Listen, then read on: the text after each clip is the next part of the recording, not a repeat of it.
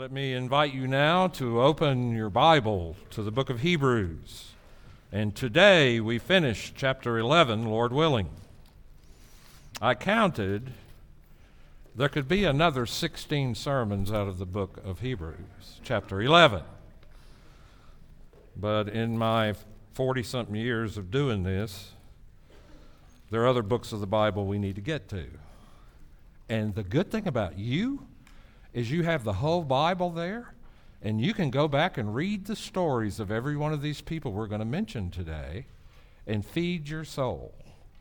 But we're kind of going to summarize what's been going on in chapter 11 today and move on. With that said, hear now the word of the Lord as we read in Hebrews chapter 11, beginning in verse 32. And what more shall I say?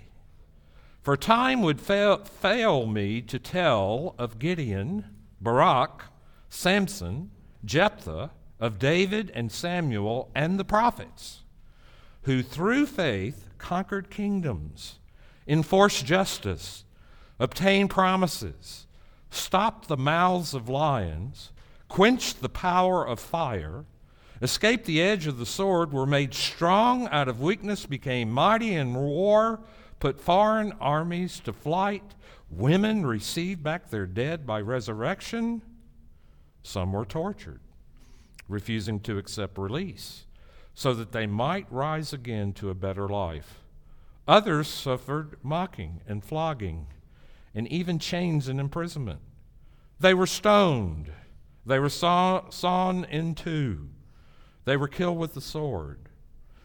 They went about in skins of sheep and goats, destitute, afflicted, mistreated, of whom the world was not worthy. Wandering about in deserts and mountains and in dens and caves of the earth. And all these, though commended through their faith, did not receive what was promised, since God had provided something better for us that apart from us, they should not be made perfect. This is God's word. Let us pray.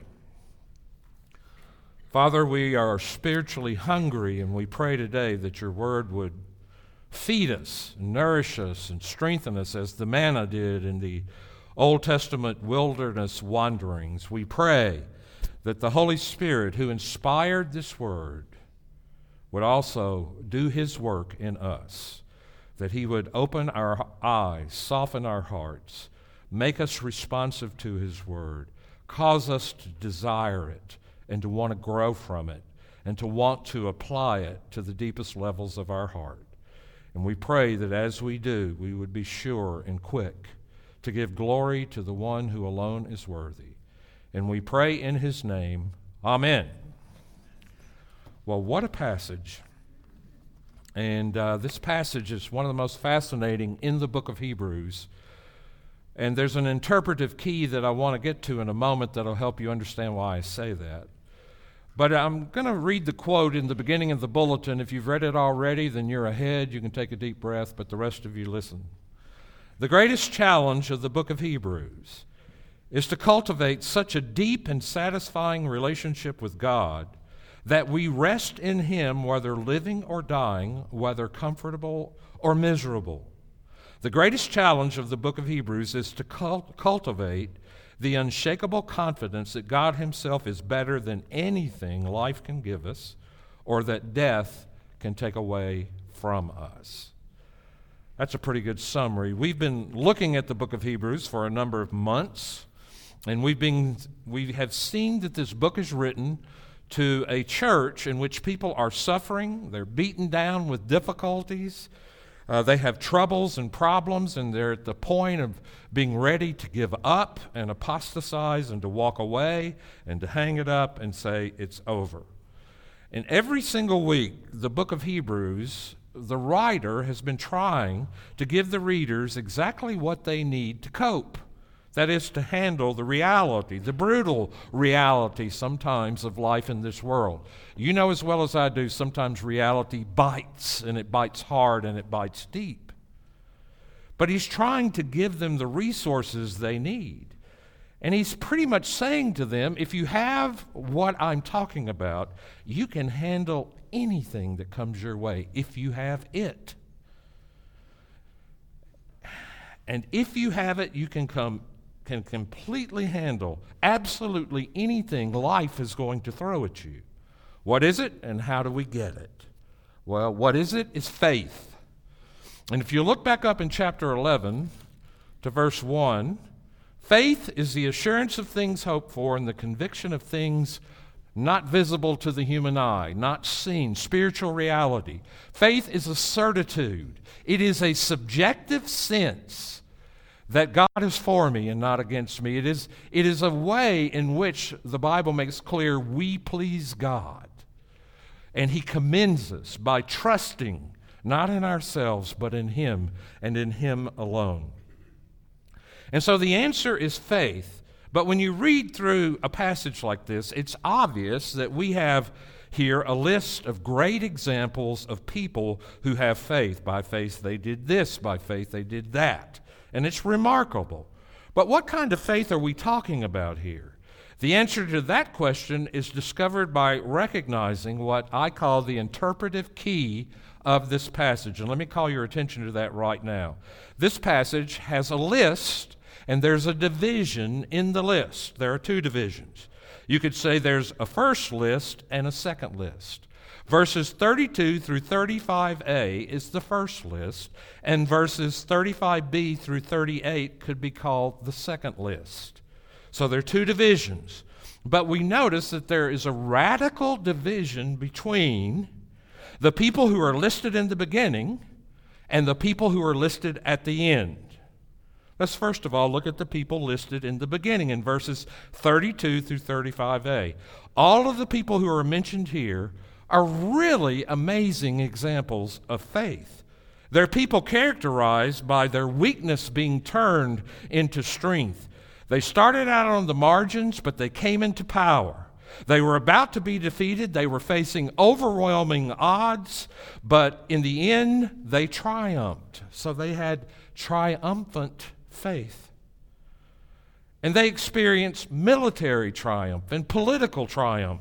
They conquered kingdoms. They routed army, armies. They administered justice. They escaped the edge of the sword.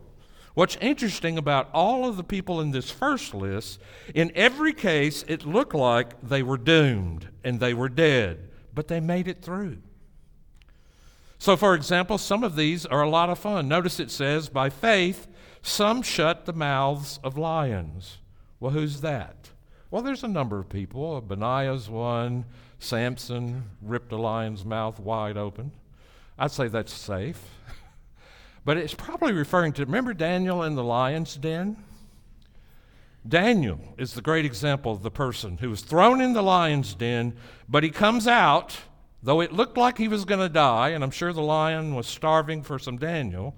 He came out, miracles happened, intervention happened, he escapes from certain death, and we all cheer because we like that, don't we? We love winning. Nothing's worse than losing, is it? So we love winning. Not as much as other people do. I remember, I think I've told you this before, but when you've been here 15 years, you repeat yourself. Okay? I was playing Scrabble with my wife.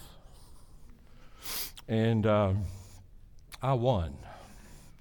Not only did I win, but I did what me and my brothers do every time we won growing up I taunted her, I teased her.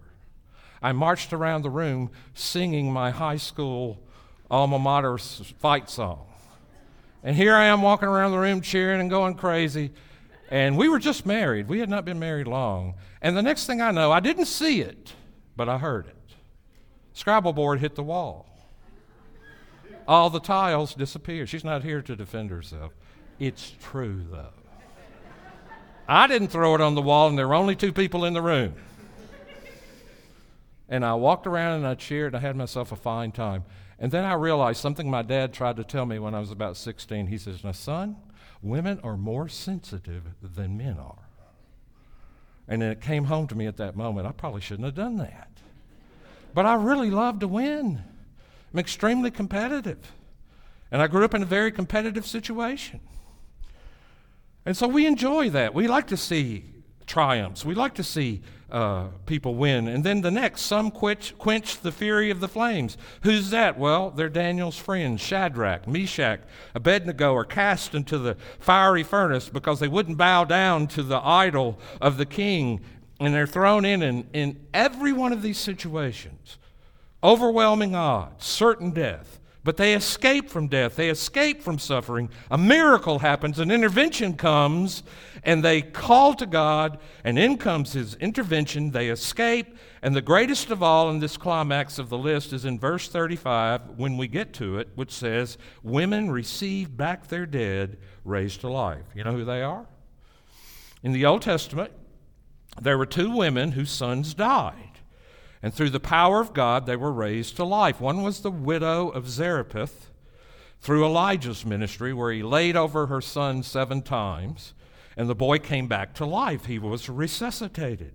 And through the power of God, her son who died was raised to life. And then you had the Shunammite woman, and she met Elisha, and through the power of, of God, her son was dead, but he was raised to life again.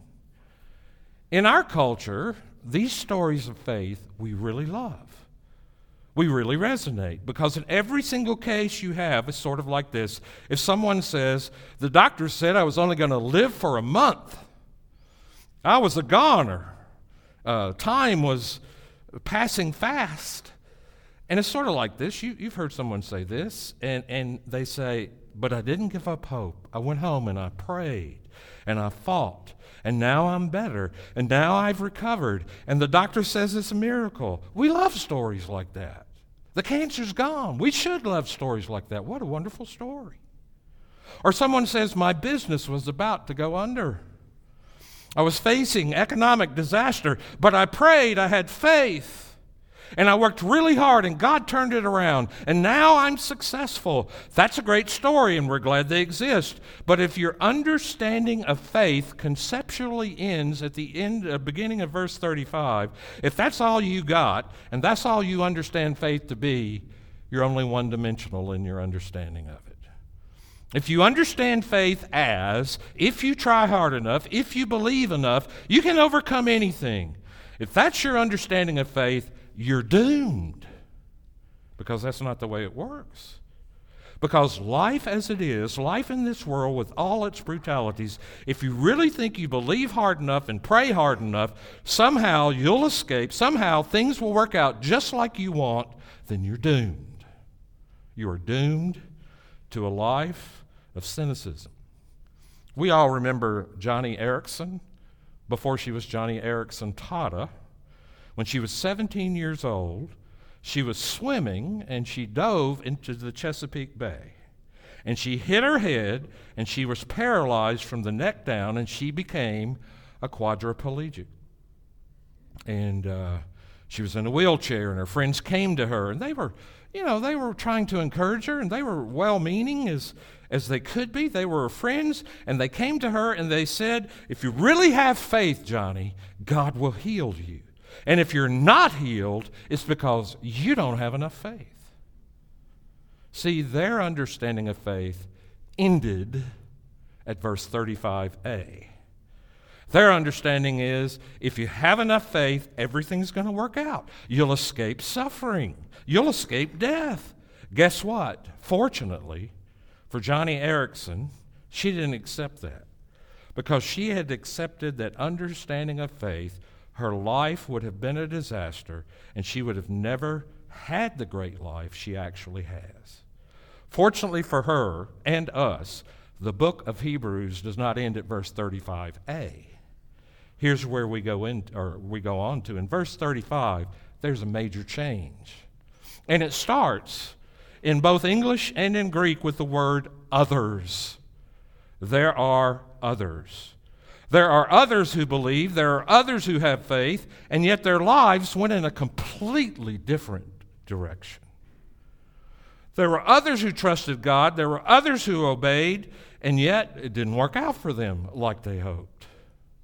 For example, Peter would belong to the first part of the list right because Peter was put into jail with John and his disciples prayed and prayed and God sent an angel and he was released out of jail and that's what we want to hear. We like those stories. We're so excited about those stories. They're fun.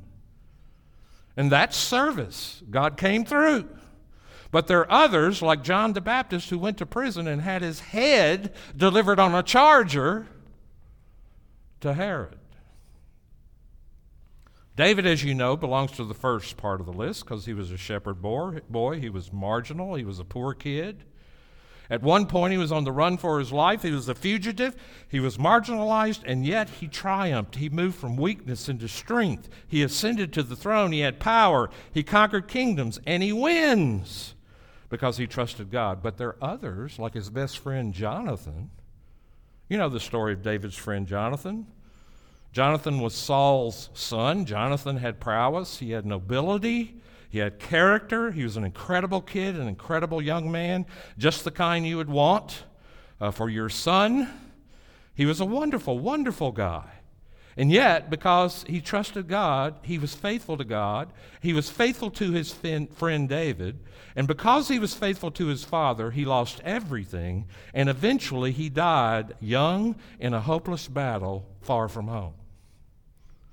So David trusted God, everything went well, escaped from death, escaped from the sword. But everybody after the word others in this text, everything goes wrong. Everything. They trusted God, but there was no intervention. There was no miracle. There was no escape. They were put to death by the sword. What do you do when there's no miracle? What do you do when there's no in- intervention? What do you do when deliverance doesn't come? That happens to a lot of people. The most interesting other, in my judgment, is actually in verse 35 itself. If you read verse 35 with me again, look. You there? Good, because I'm not. Here we are. Women received back their dead by resurrection. Some were tortured refusing to accept release so that they might rise again to a better life. So there are others here.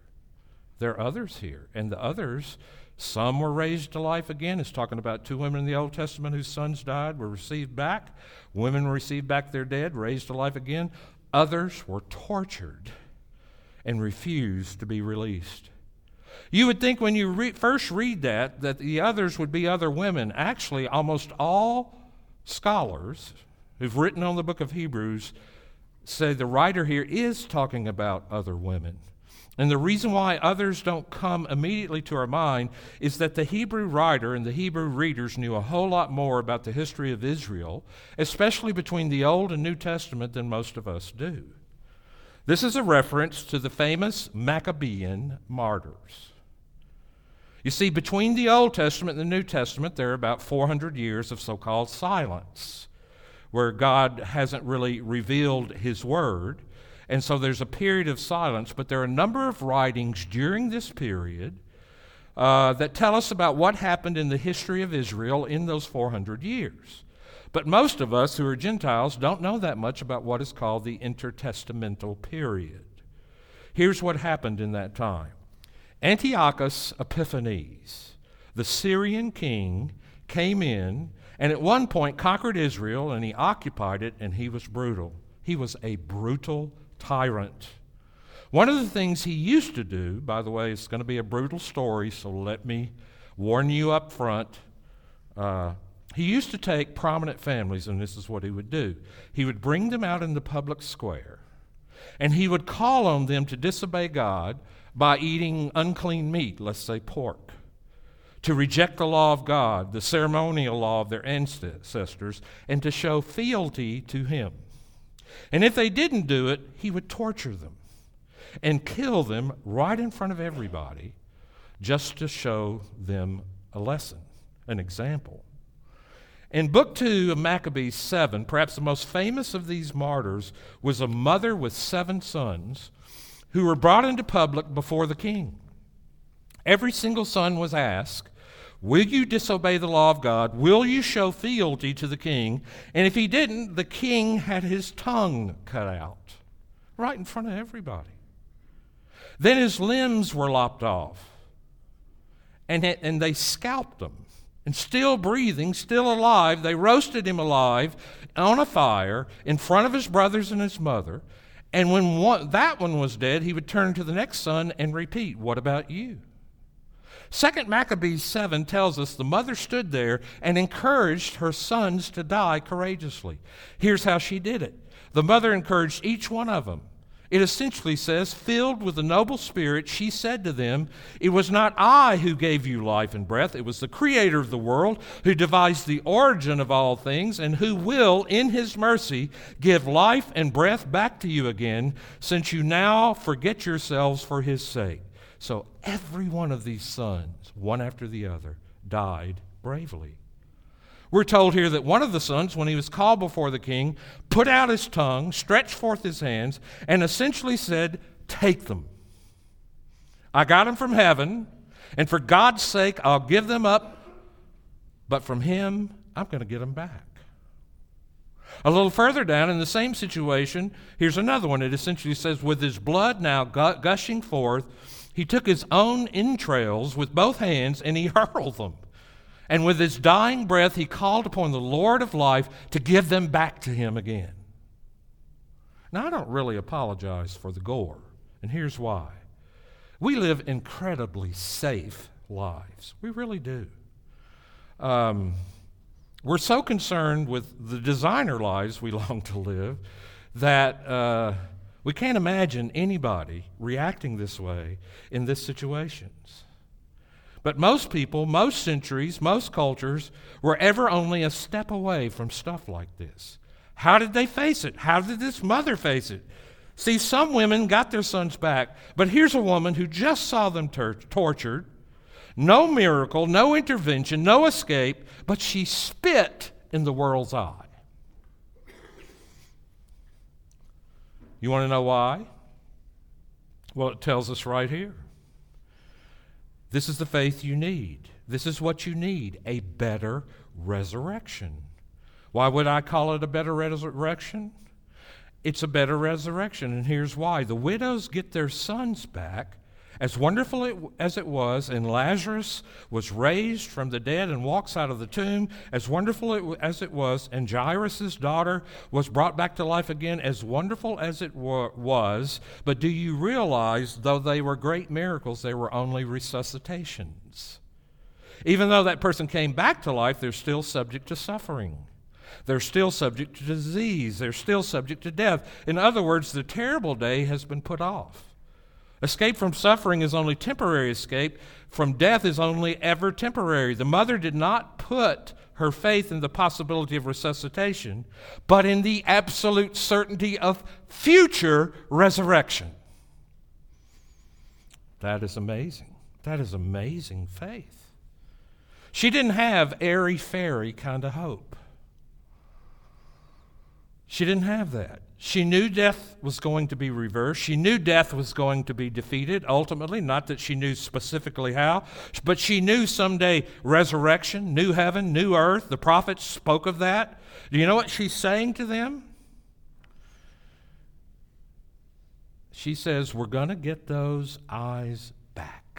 I love that. They poke their eyes out. We're going to get those eyes back. We're going to get those hands back. We're going to get our family back. We're going to get our lives back. We're going to get our love back. We're going to get the world back and far better than it ever was before. And don't flinch. Don't you ever flinch because she believed with all of her heart soul in the resurrection, not just some hope that things are going to somehow turn out better. She believed in the resurrection and not just in hope so. And here's the reason why. Here's the reason why faith in the future resurrection is what we need to face anything we might face. I don't want you to get the impression that somehow people at the top of the list had less faith, than people at the bottom of the list. No. They all had faith, but the contexts were different. If you go to Shadrach, Meshach, and Abednego, the ones who quenched the fury of the flames, The king had said to them, Bow down to the idol, you're going to be thrown in a fiery furnace. And then he had it heated seven times hotter than usual. Do you know what they say? What they say is amazing. They say, O king, our God can deliver us from these flames. In fact, we believe our God will deliver us from these flames. But if not, we're not going to bow down to you and your idol anyway. That is resurrection faith. That is resurrection faith. Only God, or our God, can deliver us from death and suffering. In fact, we believe our God will deliver us from death and suffering. What an amazing story. But if not, we're not going to bow down. We're not going to bow down. But if He doesn't deliver us, it doesn't matter. Why not? Because our lives were not rooted in their agenda for God, but in God Himself. Their faith was in God. Sometimes we need that reminder that we don't put our faith in, agenda, in the agenda we have for God in our lives, but rather in the living God Himself. Now, their faith was not in their agenda for God, their faith was in God. And when people often say to me, and they do, I trusted, I trusted God so much. I prayed for this, I prayed for this, and I prayed, and He didn't come through. He didn't come through for me, even though I trusted Him. No, you didn't. What you were trusting in desperately is your agenda for Him. That was the foundation of your life. You have an agenda for how your life is going to go and how history is going to go. You have had an agenda for God, but guess what? You're never going to face life that, like that because the world isn't going to conform to our agendas. If you ultimately think you're believing in God, but actually you're believing in your agenda for God instead of God Himself, you're not going to make it. You're just not going to. So these folks believed through it all, down deep, in God. They trusted Him. They trusted that He was the way forward to the future. They trusted that there would be a resurrection, there would be a new heaven, there would be a new earth. And faith that doesn't require success, doesn't need success, that's the ultimate success. One commentator in the book of Hebrews put it like this, and I've already read it. It's the opening quote, and I won't repeat it. But the next thing I want to say is how do we get this? How does this kind of faith become our own. If you believe all the way down to the future resurrection, the better resurrection, if you believe all the way down to God, then you can face anything. You can face anything. But how do you get that? Verses 39 and 40 tell us. And I'm going to try to tell you, it's a little bit cryptic, but listen carefully. All of these were commended for their faith, yet none of them received what God had promised. God had planned something better for us so that only together with us would they be made perfect. Look what it's saying in verse 39 these were all commended for their faith, yet none of them received what was promised. We've already seen this. What made these people great what gave them a faith that overcomes the world, that enables them to spit in the eye of the world, so to speak, no matter whether there's a miracle or not, whether there's an intervention or not, or whether there's an escape or not, what gave them that was they were looking forward to something that hadn't happened yet. They were looking forward to a promise that they hadn't received, right? Verse 40 is, has the audacity to say, we have now have something better. We have begun to receive what they were looking for. The thing that eventually is going to complete all of us together, which would be another wonderful sermon that I can't preach right now. But we're talking about is these people in the past and us are all going to be completed together in the city of God that comes down from heaven by the death and resurrection of Jesus Christ. That is the point. We have something they didn't have. We have the accomplished fact of the death and resurrection of Jesus Christ. They saw something in the future, they couldn't fill in all the blanks, but we've begun to get the thing they saw in the future in sort of a vague way. Therefore, don't ever look down on people in the Old Testament. Don't do that. You stand in a far better situation than any of them did. We have the resurrection of Christ. Look at these people. Look at them. They were stoned, sawed in two, put to death by a sword. They went about in sheepskins, goatskins, destitute, persecuted. That's a different kind of person than us. Sometimes I think we're just a bunch of crybabies. Well, maybe we are a bunch. I don't know.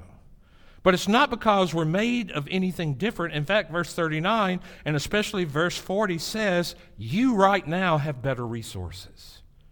You could live bigger lives than they did. Well, what does that mean? Well, it means the death and the resurrection of Jesus. Let me close in this way.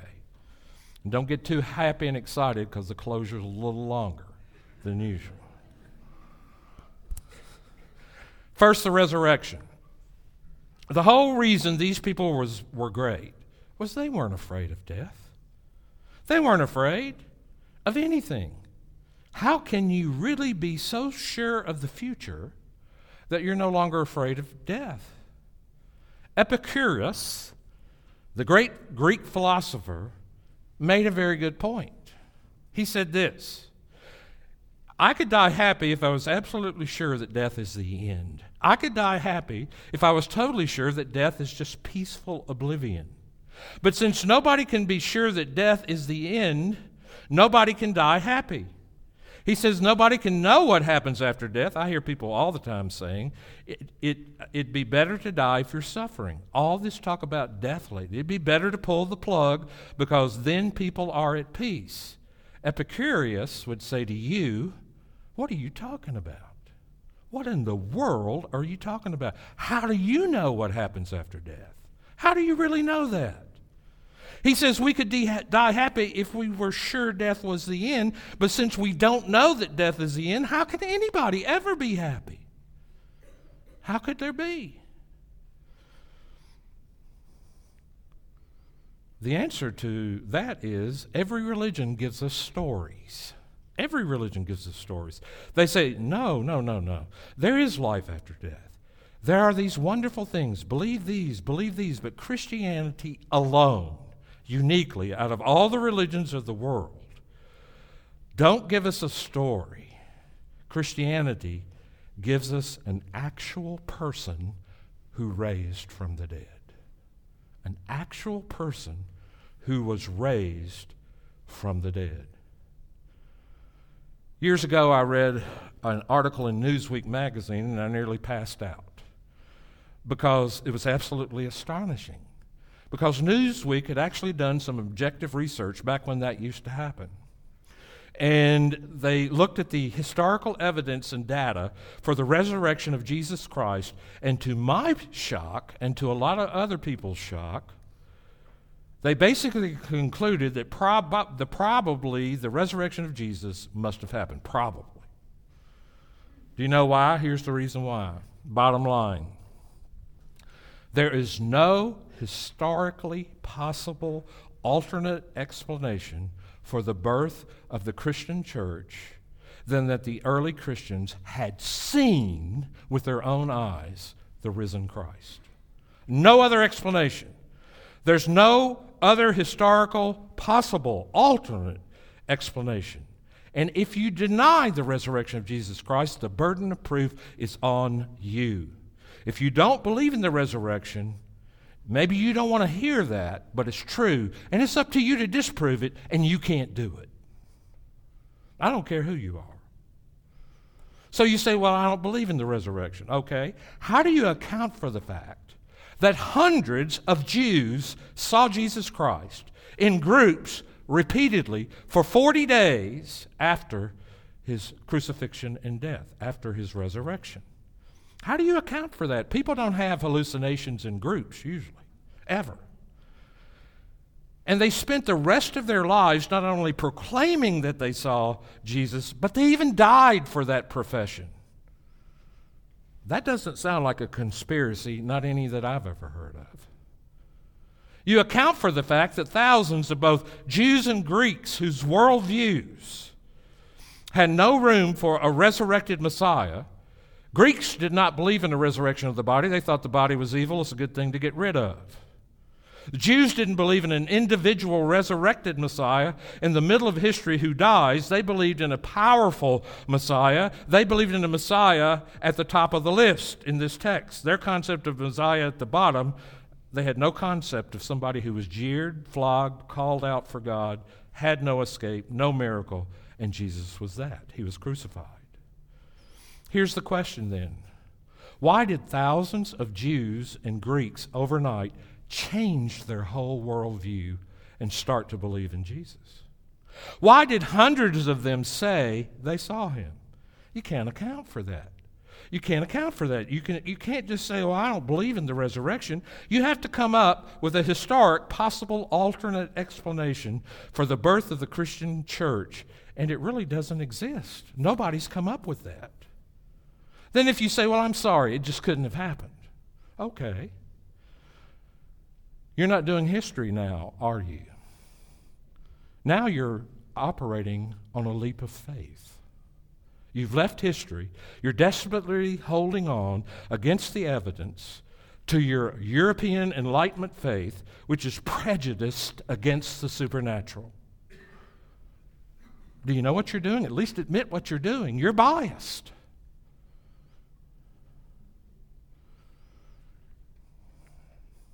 What you're doing is desperately leaping against the evidence by faith to stay away from the certainty that could make you able to overcome this world.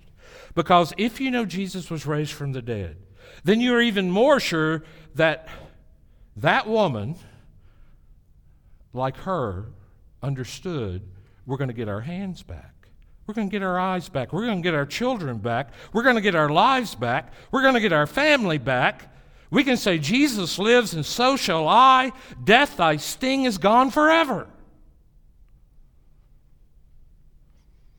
One of the most amazing things to me in all of the Bible is that in every account you have of the post resurrection appearances of Christ in his glorified body, he still has the wounds in his hands. I mean, that's not beautiful, is it? He still has the wounds in his beautiful glorified body. Why in the world would Jesus Christ in his beautiful glorified risen body still have his wounds? I mean, I'd want to get rid of them, wouldn't you? That's what people use makeup for to cover stuff like that up. But here's Jesus coming back from the dead, and not only does he have his wounds, but he shows them to his disciples. Why do you think he did that? When the disciples saw those nails go into his hands on the cross, when they saw the cross happening, their lives were utterly shattered. They choked. They betrayed him. They denied him. They ran away from him. They blew it. They melted down. That's what they did. They couldn't handle it. Do you know why? Because they never had actually believed in Jesus. They had believed in their agenda for Jesus, and the nails destroyed their agenda for Jesus. See, their agenda for Jesus was he was going to rise into political power and they were going to be his cabinet. and therefore, the suffering and death of Jesus undermined all of that. Everybody cried out, but there were no chariots of fire. There was no escape, no miracle, and they said, Our lives are ruined. The very thing that was giving them salvation beyond anything they could ever imagine, they thought at that moment was totally ruining their lives. And if you believe in the risen Christ, then you can shift your faith from your agenda to Jesus to just Jesus alone.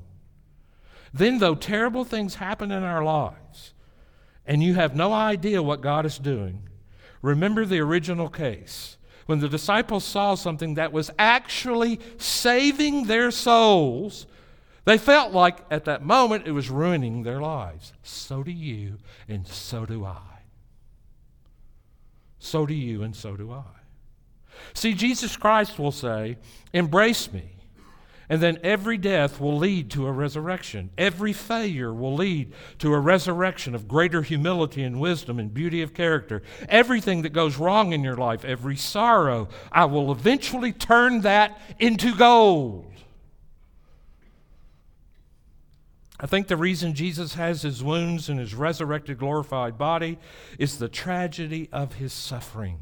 God did not show up for him. His non escape from suffering, his non escape from death, makes it more beautiful than all the brightness of his glory. I mean, his death for me, his wounds, make him even more beautiful. Isn't that true? In the same way, I tell you, through the resurrection of Jesus Christ, every one of your sorrows and griefs and losses will eventually make you your eventual glory even greater. I don't know how, but I know that it will. And that's the ultimate defeat of evil. A faith that doesn't need success is the ultimate success. Let's pray. Father, we thank you for the wisdom of this book and the perspective it presents, the paradigm for living in this world by faith. Some of us have spent a good part of our lives on the top of the list. God has come through for us, and we've experienced wonderful deliverance, and good things have happened to us, and that's great, and we're grateful. But some of us are more on the second division those kind of things haven't happened for us. Our agendas have been totally demolished. And our agendas for who God is and who Jesus is and what they came to do is more our agenda than His. We pray we would learn to rest in Him and trust that He does all things well. And that the sufferings of the present time are not worthy to be compared with the glory that shall be revealed in us